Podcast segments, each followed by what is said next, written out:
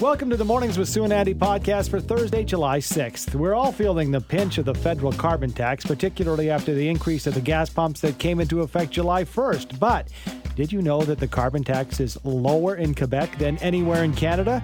We discuss the discounted rate Quebecers are receiving with Franco Terrazzano, Federal Director of the Canadian Taxpayers Federation. Ever wonder what it takes to set up the massive Midway at Stampede Park for the greatest outdoor show on earth? Well, we get a behind the scenes look at what it takes to get things up and running from Scooter Korek, Vice President of Client Services for North America Midway Entertainment. And finally, look out, musicians, because artificial intelligence has its eyes set on the Grammys. We discussed the decision to allow AI created music to now be eligible to win music's biggest prize with music commentator Eric Alper. If the federal government is putting a price on carbon, then all Canadians should be expected to pay that same price. Joining us to talk about why Quebec is paying a lower carbon tax than the rest of Canada is Franco Terrazzano, Federal Director of the Canadian Taxpayers Federation. Hi, Franco. Hey, thanks for having me on this morning. Thanks for joining us. This is going to infuriate Albertans. you can bet on that. Uh, latest bump in the carbon tax came into effect July 1st. Why isn't it the same for everyone? Yeah, I can hear your listeners' uh, blood about to pump here. Put your coffee down, folks. Um, you know, the Trudeau government sold us on its carbon tax plan. Well, I don't think it sold many Albertans, but nevertheless, right, it was always everyone in Canada has to pay Trudeau's carbon tax. And if your province puts in a lower carbon tax, then the federal government was going to increase it, right? That's what the feds essentially sold Canadians on, or at least told Canadians about. But that's not how it works every province and territory now has to pay a 14 cents per liter of gas carbon tax. Well, every province except one, Quebec. In Quebec, they pay a carbon tax of 10 cents per liter. So if you're in Calgary, you're going to the pumps. When you fuel up, you're paying 14 cents a liter through Trudeau's carbon tax. You go to Montreal, you'd be paying 10 cents per liter. And it gets worse. By 2030, in Calgary, you'll be paying 37 cents a liter for Trudeau's carbon tax. If you were in Montreal, you'd be paying 23 cents a liter. So get this, folks, you're already paying more than anyone in Quebec for Trudeau's carbon tax. And by 2030, you're going to be paying 10 bucks more to fuel up your minivan just in Trudeau's carbon tax. Uh, 10 bucks more, right? So every province is paying more than the than the drivers that are in Quebec. And I, I don't know how else to term this other than Quebec's getting a special deal from the Trudeau government. Okay, that, that's your way. You're saying that's how you're terming it, uh, Franco. But has there been any explanation given for why they're getting a special rate? What are you hearing from the federal government? Yeah, there has. Um, so the federal government says, well, Quebec has a provincial cap and trade carbon tax. But hold on a second, that doesn't really pass the sniff test because before July 1, Nova Scotia also had a provincial cap and trade carbon tax. But the federal government said that wasn't enough because it didn't meet its mandatory minimum carbon tax rate. And the feds went in and increased Nova Scotia's carbon tax rate to 14 cents per liter of gas, just like what you, uh, you guys are all paying out there in Calgary and Alberta. But here's what's so crazy about this. Nova Scotia was doing good on emissions reductions. Since 2005, Nova Scotia reduced emissions by 36%, Quebec by 12%. So I'm looking at this, scratching my head and saying, this isn't about emissions reductions. If it was, Trudeau would have let Nova Scotia continue to do what they're doing. No, no, no. This is not about the environment. I think this proves that Trudeau's carbon tax was all about politics. Hmm. I was that's what I was going to ask you. So why? I mean, what's the what's the reason? What's the driver behind it? But if it's, if it's not political considerations, you know, then it, it it doesn't work because environmental concerns should be right across the board. Well, exactly right. It's not environmental science right? There's nothing in environmental science that would say, hey, uh, Quebec should pay a lower carbon tax than every other Canadian, right? It's not environmental science. I think it's political science. Yeah. Well, here's the thing. We, we we kind of expect this sort of response from you, Franco, and uh, we like what the CTF does to, to kind of keep them honest. But what about the opposition parties? Are, are we hearing from them when it comes to this disparity? Well, we've heard from the opposition party and the Conservatives opposing Trudeau's carbon taxes. Uh, that's the Conservative Party. We haven't heard that from the NDP, uh, but we haven't heard, at least to my knowledge, I haven't heard anything from the opposition parties in Ottawa calling out Trudeau about his special carbon tax deal for Quebec. Maybe, you know, I, I get paid to watch them pretty closely. I haven't heard a, a peep out of the Conservative members of Parliament. Maybe some of them are listening into the show in Alberta and maybe they will speak out publicly. Uh, I, I'd be happy to correct the record on that one. Um, but I just want to point out to the folks who are listening, right? It's not just the Canadian Taxpayers Federation who has called out the Trudeau government about its special carbon tax deal for Quebec. Um, yesterday's editorial in the Globe and Mail talked about Ottawa's uneven carbon tax treatment among the provinces and Quebec paying less. Um, not just the Globe and Mail, but also La Presse, a newspaper in Quebec, has also pointed out this discrepancy where Quebec drivers are paying a lower Trudeau carbon tax uh, than everywhere else. So it's not just the Canadian Taxpayers Federation highlighting the fact that Trudeau is giving Quebec a special deal on the carbon tax. Franco, how do we advocate for ourselves? How do we push for maybe changes to the carbon tax policy? At least, if nothing else, make our voices heard to the feds. How do we do that? Well, okay, so as individual Albertans, I think you have to do two things. Uh, number one, I think uh, contact your member of parliament. I know you got a bunch of conservative MPs out there in Alberta. It's it's time for them to to raise their voice. I know that also in Edmonton, if people are listening up there, um, you have a Liberal member of Parliament who's also a minister, I believe the Associate Minister of Finance. So, hey, it'd be perfect for him to, to get off his hands and, and advocate for Albertans on this, especially as you guys are going through uh, very difficult times with cost of living going up over the last couple of years. Um, but also the premier, right? Premier Alberta, of, of Alberta, Miss uh, Danielle Smith. She has a job to advocate on behalf of Albertans.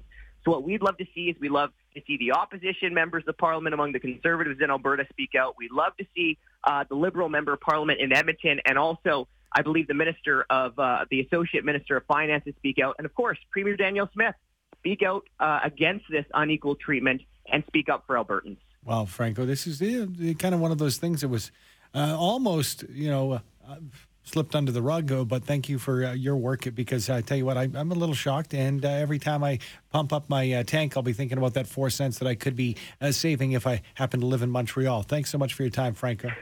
Thanks for having me on this morning. That's Franco Terrazzano, Federal Director of the Canadian Taxpayers Federation. Tonight, by the way, Stampede Sneak a Peek, half price to get in the gates. But before that, this morning, we're taking a look behind the scenes, behind the gates, and discussing the logistics that make the greatest outdoor show on earth happen. Scooter Korek is Vice President of Client Relations for North American Midway Entertainment and joins us this morning with some details on how we set up everything that goes on down at the grounds. Hi, Scooter. Thanks for joining us. Hey, good morning. How are you? Excellent. We're pretty pumped that uh, you and your team are here. We're ready.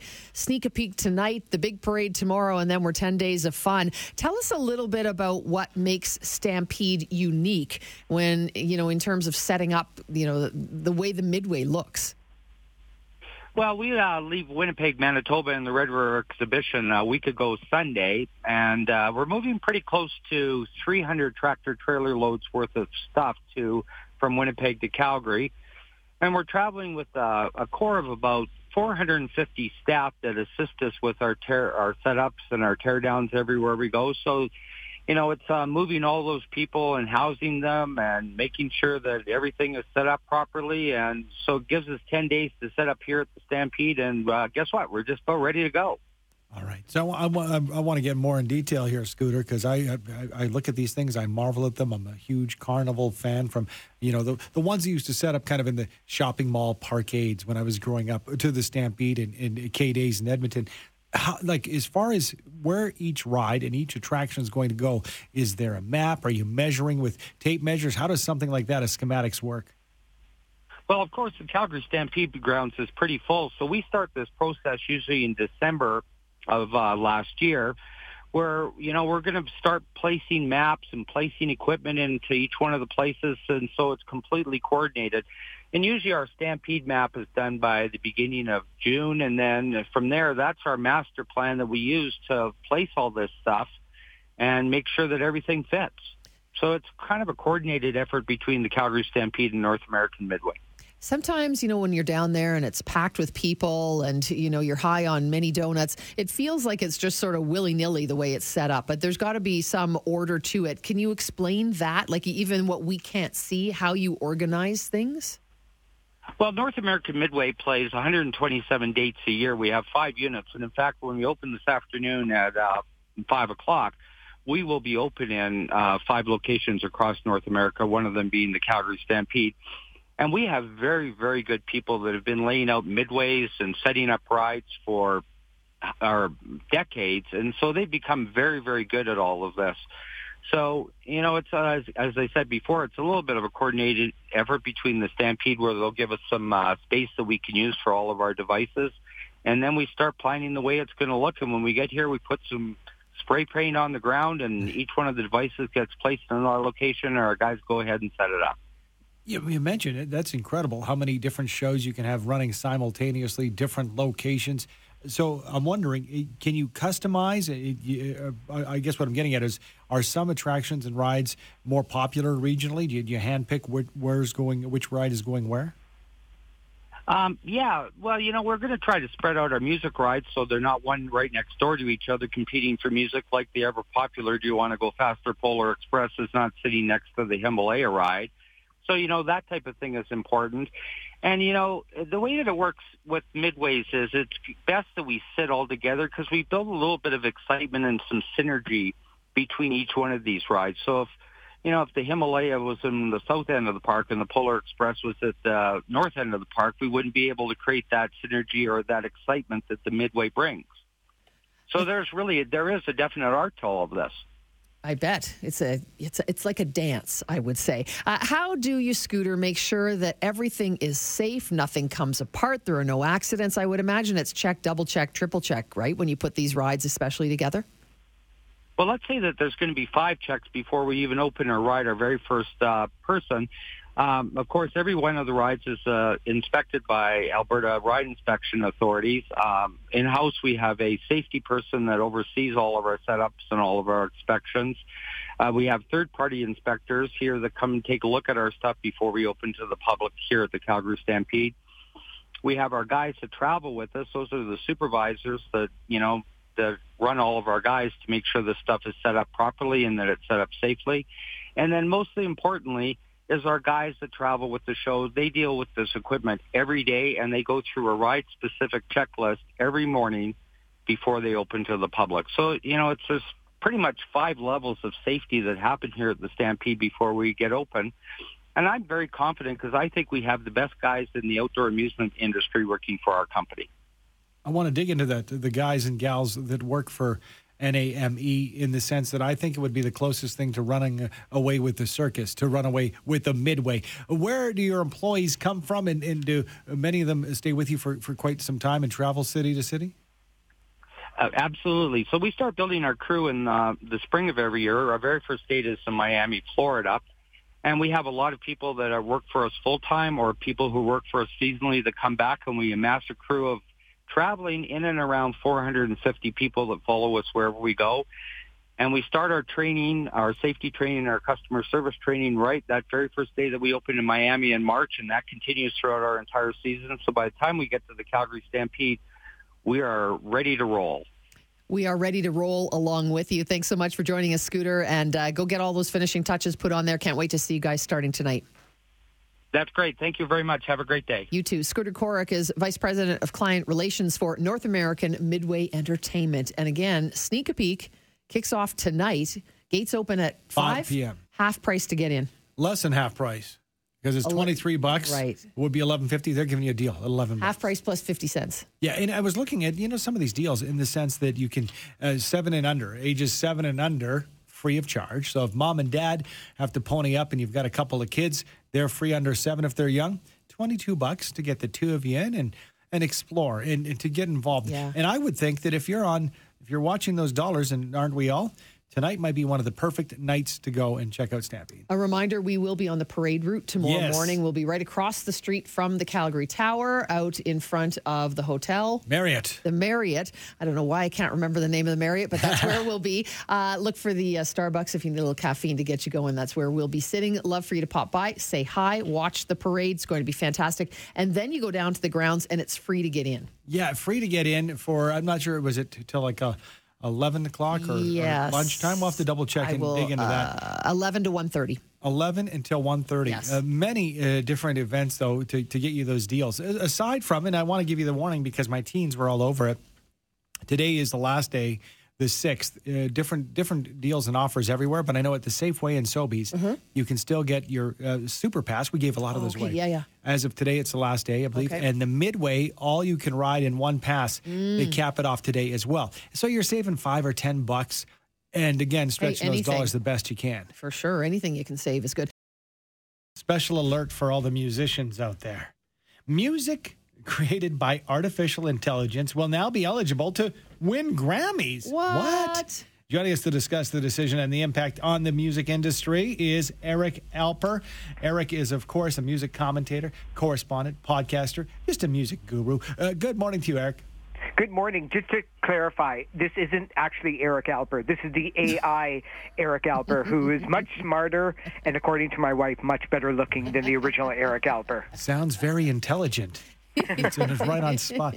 This is crazy. So, what led to the Recording Academy's decision to implement changes in guidelines regarding AI at the Grammys? Uh, yeah, you know, there's been some some recent songs that have been in the news, and also climbing up some of Spotify's most played songs. There are a number of producers that had some fun with AI, and you might have remembered that there was a couple of songs. One of them was Drake and The Weeknd doing a duet. Unfortunately, Drake and The Weeknd had nothing to do with it, and AI was used to create the lyrics and the music and replicate their voices to be perfect.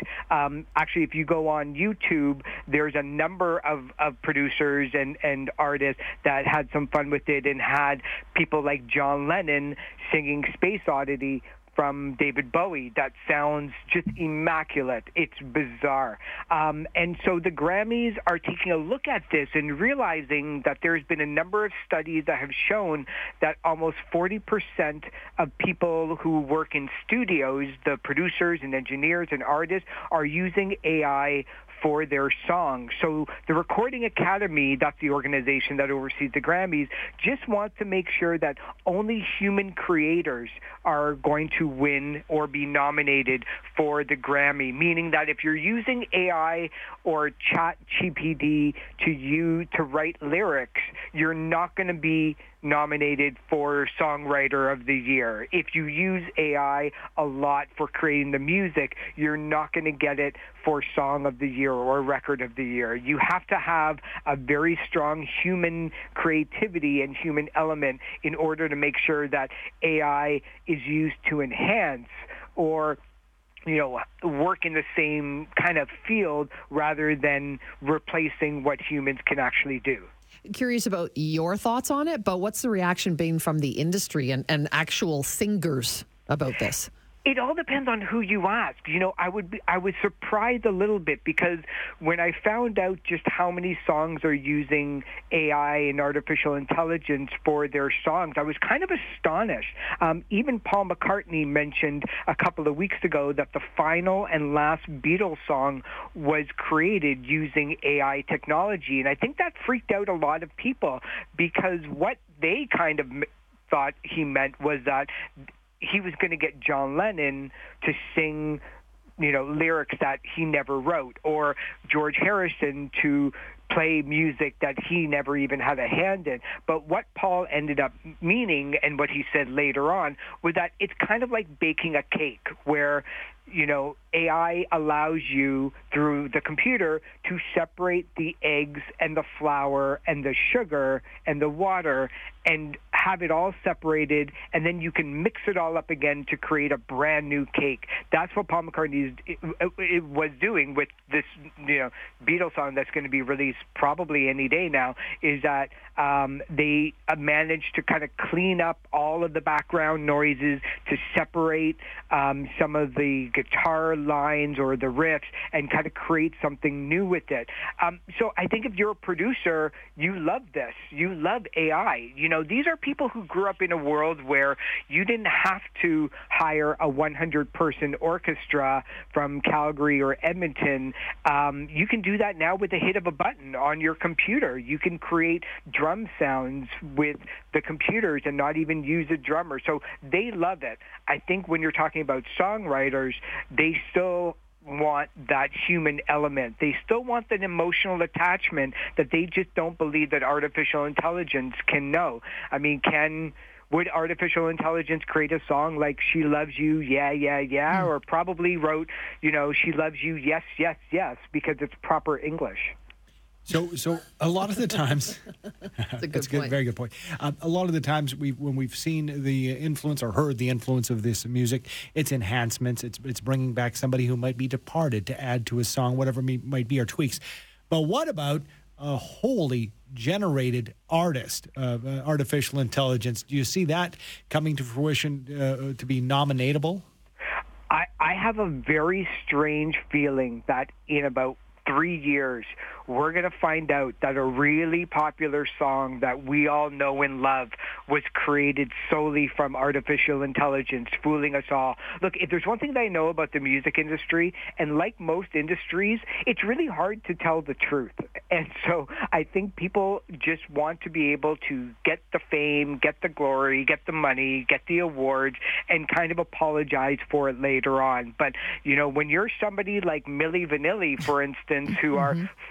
That group only for all of us to find out later on that we were actually fooled. There was actually studio musicians creating everything and singing on it. Those two guys were just lip syncing and, and singing very badly during live shows.